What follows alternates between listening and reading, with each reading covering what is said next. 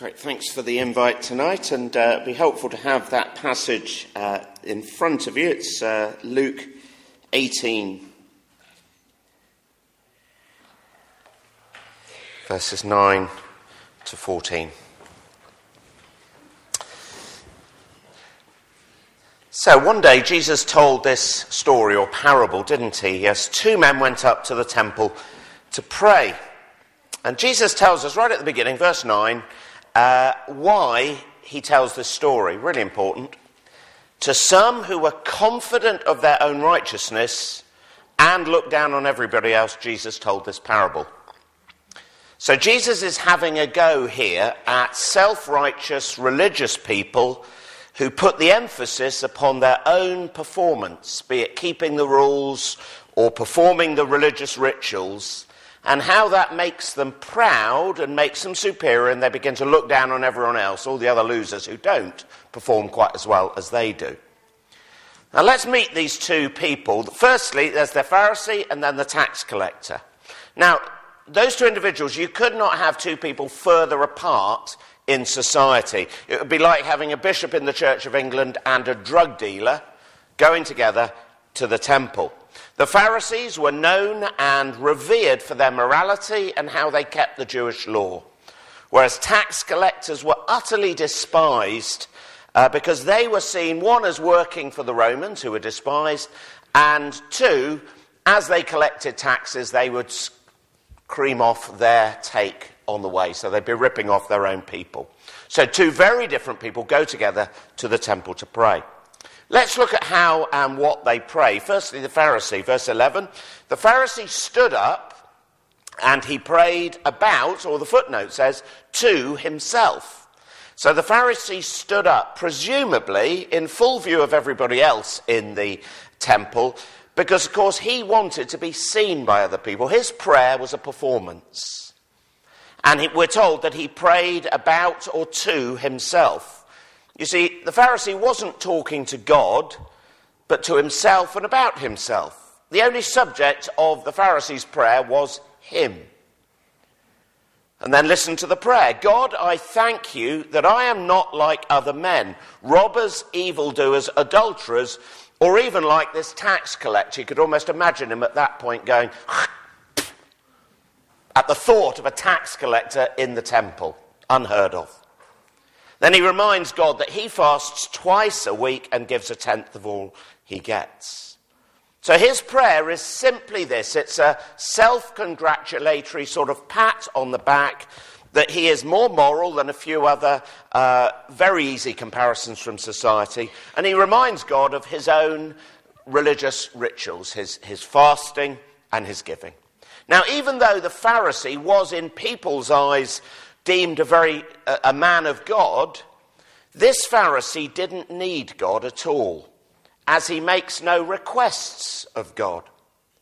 You see, his faith is completely in himself and his ability to keep the rules and perform the rituals. His religion was simply an outward show. There was no heart, there's no humility, and there's no honour to God. But the tax collector was very different, verse 13. But the tax collector stood at a distance. This was not a performance for him. He was ashamed, not before fellow man, but he was ashamed before God. He would not even look up to heaven, but he beat his breast and he said, God, have mercy on me, a sinner. Even though the tax collector was, in people's eyes, a complete scumbag, this tax collector realized his need before God, a holy God, and he asks God for forgiveness. He's aware of his failings. You see, for him, there's heart, there's humility, and there's honor towards God. And then Jesus wraps up the story, doesn't he, in verse 14? I tell you the truth, that this man, the tax collector, rather than the other one, the Pharisee, went home justified or right with God. For everyone who exalts himself will be humbled, and he who humbles himself will be exalted.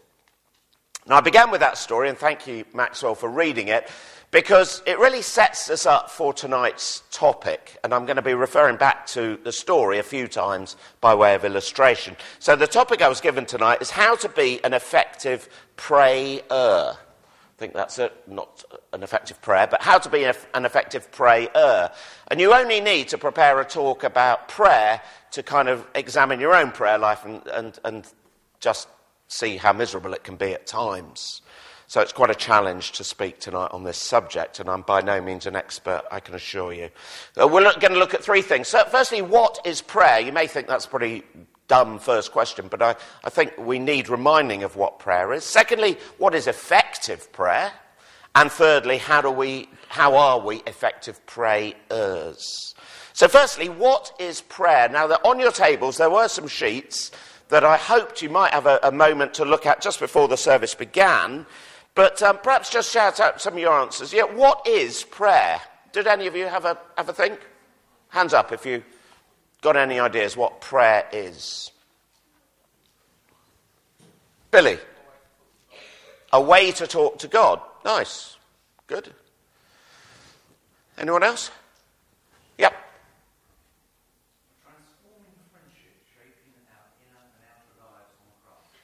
Right. That's, that's, a, that's a cracking definition. Yes, well done. Thank you. A transforming relationship, transforming our inner and outer. Yes. Anyway, good. Others? Anyone down here? Prayer? No? No?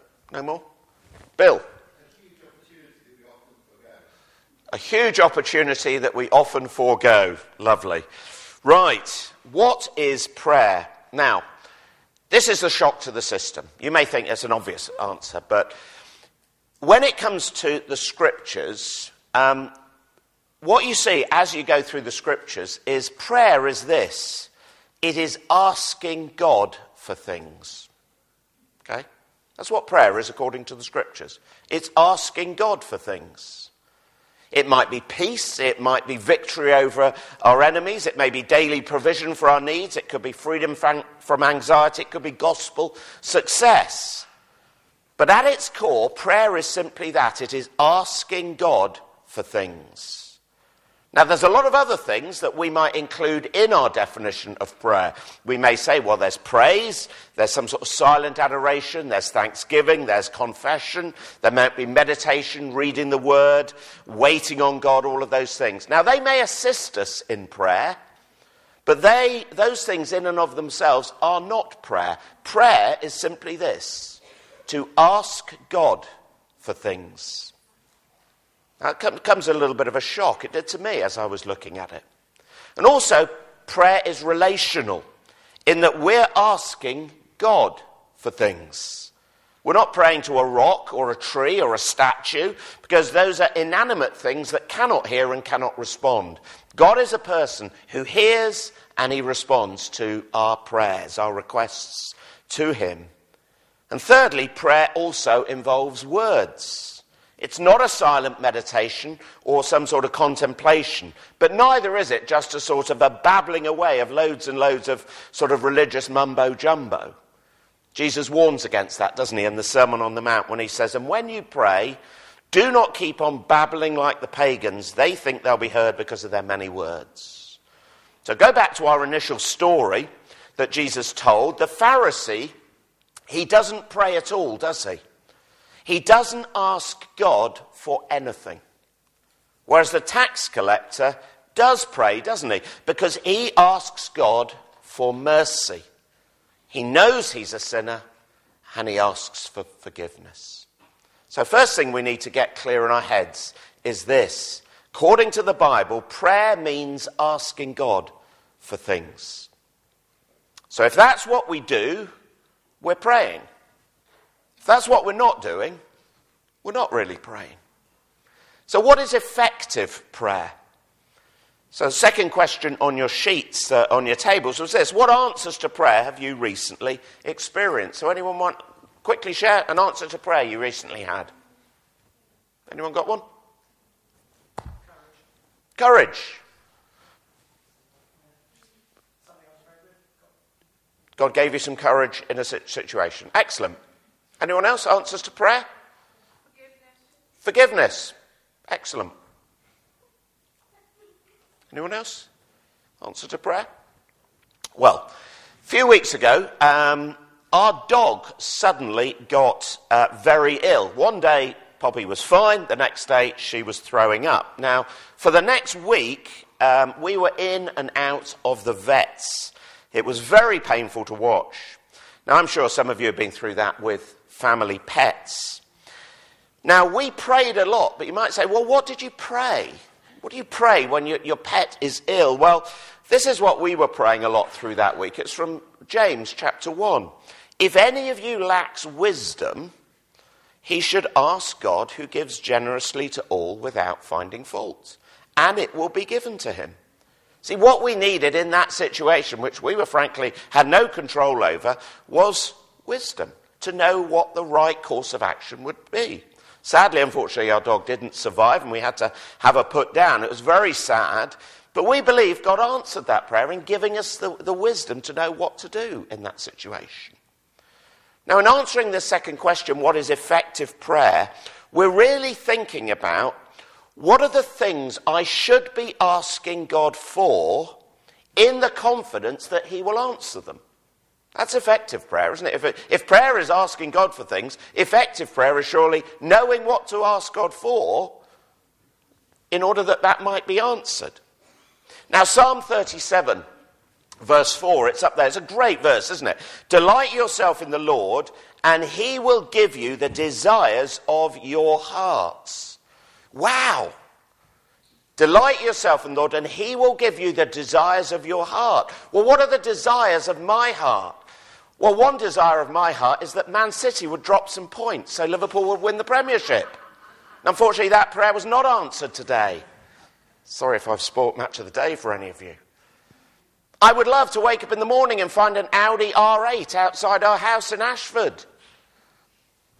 And it'd be great to own a Swiss mountain chalet. There's just a window into my sinful heart. I won't ask all of you to say the things that are on your heart, but is that what God is saying here? Delight yourself in the Lord, and He'll give you the desires of your heart. Well, there's some Christians who think, yeah, that's exactly what it's about. Just name it and claim it. But unfortunately, that is not what the psalmist is saying here. The mistake we make is to miss the first part of that verse. Because that is the key. Delight yourself in the Lord. What does that mean? Well, it means get to know God. Get to know who He is, what He is like, what are His plans, what are His promises, what are His commands. And all of this we will discover as we feed on His Word, the Word of God, the truth, the Bible. That's how we'll discover what God is like. And then the second part really flows from that. Delight yourself in the Lord, and He'll give you the desires of your heart. You see, as I grow in my relationship with God through faith in Christ, empowered by the Spirit, then I'll learn what becomes what is important to God, and those things will begin to become important to me. They'll become the desires of my heart. And those desires will, be, will then become the things that I begin to ask God for. Do you see how it is? We, the mistake we make with that verse is we, we turn it the wrong way round. Again, go back to the story we began with. The Pharisee's prayer, which wasn't really a prayer at all, was it? It was full of his own stuff because his life was about him. But the tax collector prayed about the problem of his sin and asked the Lord for mercy. And what did Jesus say in his wrap up comments? This man went home justified before God. God delighted in answering his prayer because he is a merciful God who forgives our sin because it's been paid for once and for all time by his Son. So, one of the things someone shared, uh, an answer to prayer forgiveness. That is an absolute cast iron certain prayer to be answered by God. God forgives our sin when we confess that sin. The longer we hold on to it and think, oh no, I can't possibly bring back that before God, we're not effectively praying. But as soon as we say, Lord, please forgive me my sin, that, that is done. It's a done deal. He's the one who went home justified. So, knowing God's promises, His commands, His plans from His word is vital for effective prayer. Knowing what God is like will shape how we and what we pray for. But what about the situations like we found ourselves in a few weeks ago with our dog? What about if I'm facing a, you know, 24 GCSE exams in the next month or so? What if I'm in a relationship that's gone pear shaped? You know, can I bring those things to God, or is He just about the high level, sort of religious, spiritual stuff? Well, I love what Jesus writes in Matthew. It says in Matthew 10, it's up there but not uh, printed out. This is what He says Are not two sparrows sold for a penny? Yet not one of them will fall to the ground apart from the will of your Father. And even the very hairs of your head are all numbered. So don't be afraid, you are worth more than many sparrows. Jesus is here telling us to, um, that God is concerned about every aspect of our lives. There is nothing we face that is so small and insignificant in our eyes that we, we can't bring to God in prayer. There's nothing at all we can't bring to God in prayer and ask Him for His help. He looks after the sparrow, He number, knows the number of hairs on our head. We're valuable to Him. And then elsewhere, uh, we read in, in Philippians don't be anxious about anything, but in everything, with prayer and petition, with thanksgiving, present your requests to God. And the peace of God, which transcends all our understanding, will guard your hearts and minds in Christ Jesus. See, what we're doing when we're praying, we're handing over that anxious situation to God, is we're handing it over to the one who's in charge of the entire universe, the world we live in, the Brexit process, every single one of our lives. He's in charge, He's in control. We're handing it over to Him. The situation may not change massively, but what we're doing is we're, if you like, changing ourselves. We're saying, You're the one who's in control, and I'm trusting you in this situation. So we've seen what prayer is. Prayer is asking God for things. We've seen what effective prayer is. It is, it is knowing God and it's knowing His promises, His commands, His plans, knowing what He's like, praying according to that, and not being afraid to take anything we might be wrestling with and battling with to Him in prayer we can be sure He will answer those prayers. Thirdly, I suppose quite practically now, how can we be effective prayers? Okay. Knowing what effective prayer is is one thing, but being an effective prayer uh, is another, isn't it? Now, I'm going to give uh, one warning and then six things we can do. Uh, it's not exhaustive by any means. Firstly, the warning. Now, effective prayer is built upon a relationship we have with God, and it's not based upon techniques. The Bible says nothing at all about the posture we are to employ when it comes to prayer. I know you might have heard, well, hands together, eyes shut, or got to be kneeling, or whatever. The, the, Bible says nothing about any of that. Um, the Bible doesn't specify how often we pray or where we pray. There are no set forms of words or formulas in the Bible that we've got to repeat. There are no techniques taught in the Bible that will get us in the mood for prayer. So be wary of people who suggest to you certain things have to be performed when it comes to effective prayer. Now, several years ago, probably around um, 2000, 2001, 2, um, this little book came out. It was called The Prayer of Jabez. Do any of you remember the Prayer of Jabez? Yes, you remember it. Right. Now, this, this book came out. There's, a, there's one verse in a book in the Old Testament, 1 Chronicles, and it says this Jabez cried out to the God of Israel, Oh, that you would bless me and enlarge my territory. Let your hand be with me and keep me from harm so that I will be free from pain. One verse in 1 Chronicles chapter 4. Now, that one verse became a book and virtually a whole ministry, and loads and loads of Christians took the prayer of Jabez, Jabez as like their, this is it. This is, the, this is the silver bullet for prayer. This is like a multivitamin tablet I take every morning. I pray the prayer of Jabez, and God's assuring me my, my territory is going to enlarge. I'm going to be fit, well, prosperous, and everything else. Who wouldn't want all of that? Problem. It's just a technique. You don't hear much about the prayer of Jabez anymore. It blew in and it blew out. There was the Bethel prayer tunnel. Oh, if you want prayer, if you want, you know, effective prayer, you've got to have the, you've got to copy the Bethel prayer tunnel. Again, it's a technique. Um, what about the uh, Paul Yonggi Cho out in South Korea? Oh, we, we need a prayer mountain. You know, that's why great things are happening. Now, great things do happen when we pray, but as soon as we've sort of isolated, here's the technique, here's the thing we've got to replicate. Big mistake, massive mistake. Let's look at six things that effective prayer is. Firstly, to Nick, Nike's slogan, first thing of being an effective prayer is to just do it. Get on with it. Pray. Paul says to the Colossians, devote yourselves to prayer. Prayer is an act of obedience to God, and indeed it's a source of blessing from God. When we pray, we don't put God in debt to us. It's not like, you know, I've prayed, now you owe me one, God. But what prayer does is, is re- it reflects our dependence upon Him. So if it's not your habit to have a quiet time at some point in the day, may I encourage you to do so, young and old? It's a great source of blessing, a time when you can read the scriptures and you can pray.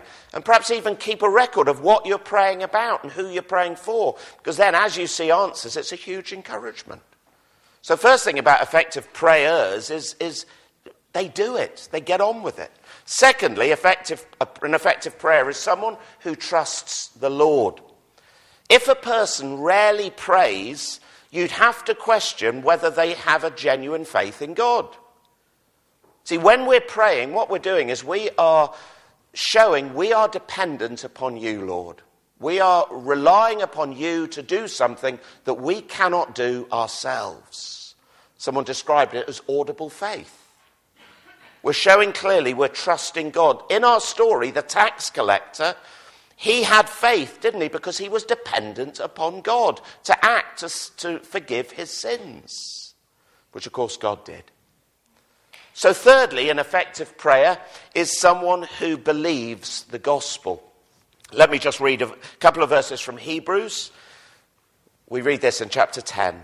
Therefore, brothers, since we have confidence to enter the most holy place, that is God's presence, by the blood of Jesus, by a new and living way open for us through the curtain, that is his body, through Christ's death on the cross, he has made it possible for us as sinners to come into the presence of a holy God and since we have a great priest over the house of God, let us draw near to God with a sincere heart in full assurance of faith. So when we pray, when we come into God's presence through the blood of the Lord Jesus Christ, what we're doing is, is we're reminding ourselves over and over again of the truth of the gospel.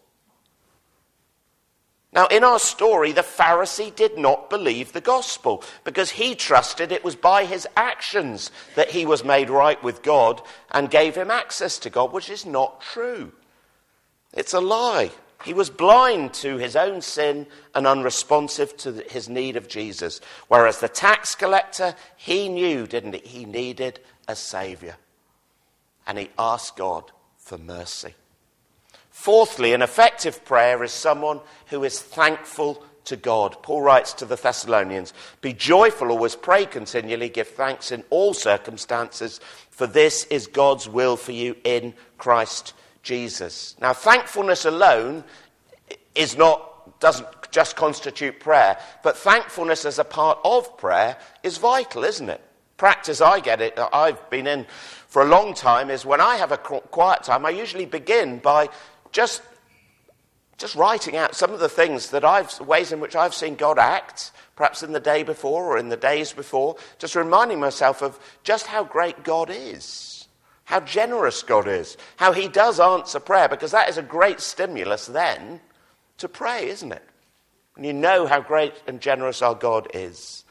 So be thankful. A, a, a, an effective prayer is someone who is thankful. Fifthly, an effective prayer is someone who learns from the prayers of the Bible. I said earlier, there's no set formulas um, or mantras in the Bible to pray, but there are prayers in the Bible, not least the Lord's Prayer, that provide a wonderful model for us to guide us and help us as we pray. There's loads of great prayers in the Bible. One of my favorite prayers, and I've revisited it a couple of times recently, is, is when Jonah's in the belly of the fish. You know that prayer in Jonah chapter 2? He's in a desperate situation. You know, that he's, he's facing Sheol, he's facing certain demise, and yet he looks to the temple, he looks to God in his, in his despair. Isn't that a great prayer for when we're in a real fix and we're in a mess? To be reminded our God delights in hearing the prayers of his people. So remind yourself, look at the great prayers of the Bible. And uh, lastly, uh, effective prayers. A prayer is someone who is prepared to fight. Now, I don't mean fisticuffs, but I mean someone who is prepared to tackle the enemies to prayer. And we've, we, we face three enemies essentially to prayer. The first enemy is ourselves. It will come as no surprise to any of us that most of us in this room don't leap out of bed at 5 a.m. without the alarm going, thinking, right, fantastic, I can't wait to spend two hours now in the Word and in prayer before the rest of the family get up. Hands up if that's your practice. No one. The flesh is weak. You know, lying in bed thinking, oh, I know I should get up. I know I should, but oh, just a few more minutes. I'll, I'll wait for the snooze to go once more. So the, the flesh is weak. So we have to fight the flesh when it comes to prayer. We have to fight the world as well, because the world out there wants to simply mold and shape each and every one of us to its values and uh, that we dance to its tune. Whereas God wants us to trust Him and to build our lives on Christ. That requires a fight. And the last enemy, of course, is Satan. He doesn't want us to pray. He didn't want that tax collector to go to the temple that day, or even though it's a story. But, uh, and he certainly didn't want that tax collector to ask God for mercy for his sin. Because he thinks, oh, he's doing what I know he should do, but I don't want him to do that because as long as we hold on to our sin, we stay in a wretched condition. Blow it. He's done exactly what I didn't want him to do. So Satan doesn't want us to pray. We have to fight him. So, effective prayers. We do it, we trust the Lord, we believe the gospel, we're thankful, we, we learn from scriptures about prayer, and we fight. I watched a documentary a couple of nights ago um, about Dr. Martyn Lloyd-Jones. He was a great 20th century British preacher, and someone commented that the doctor, as he was referred to, he once said this, and it was a very memorable quote. He says, I don't believe in prayer. That suddenly got you thinking. He says, I believe in God, and that's why I pray. I don't believe in prayer, I believe in God, and that's why I pray. And that really sums it up, doesn't it? If we put our faith in our own efforts, we're just like the Pharisee. We won't pray. We see no need to pray because we're trusting what we do. But if we believe in God, we're like the tax collector. We will pray because we will realize our utter dependence upon God to act. Let me pray and then hand over to Tori. Dear Lord, we thank you for this great story that Jesus told, Lord. Uh, we probably see ourselves in both the Pharisee some days and the tax collector other days. Lord, please help us, I pray, to realize just how great you are, how generous you are as our Heavenly Father, how you delight in giving good gifts to your children.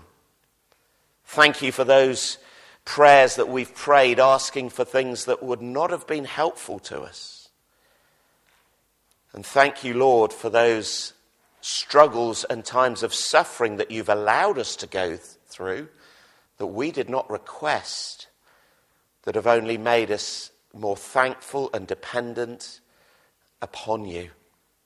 So please, Lord, I pray, may we be a people who delight in you. And may the desire, desires of our hearts reflect that. And it's in Christ's name we pray. Amen.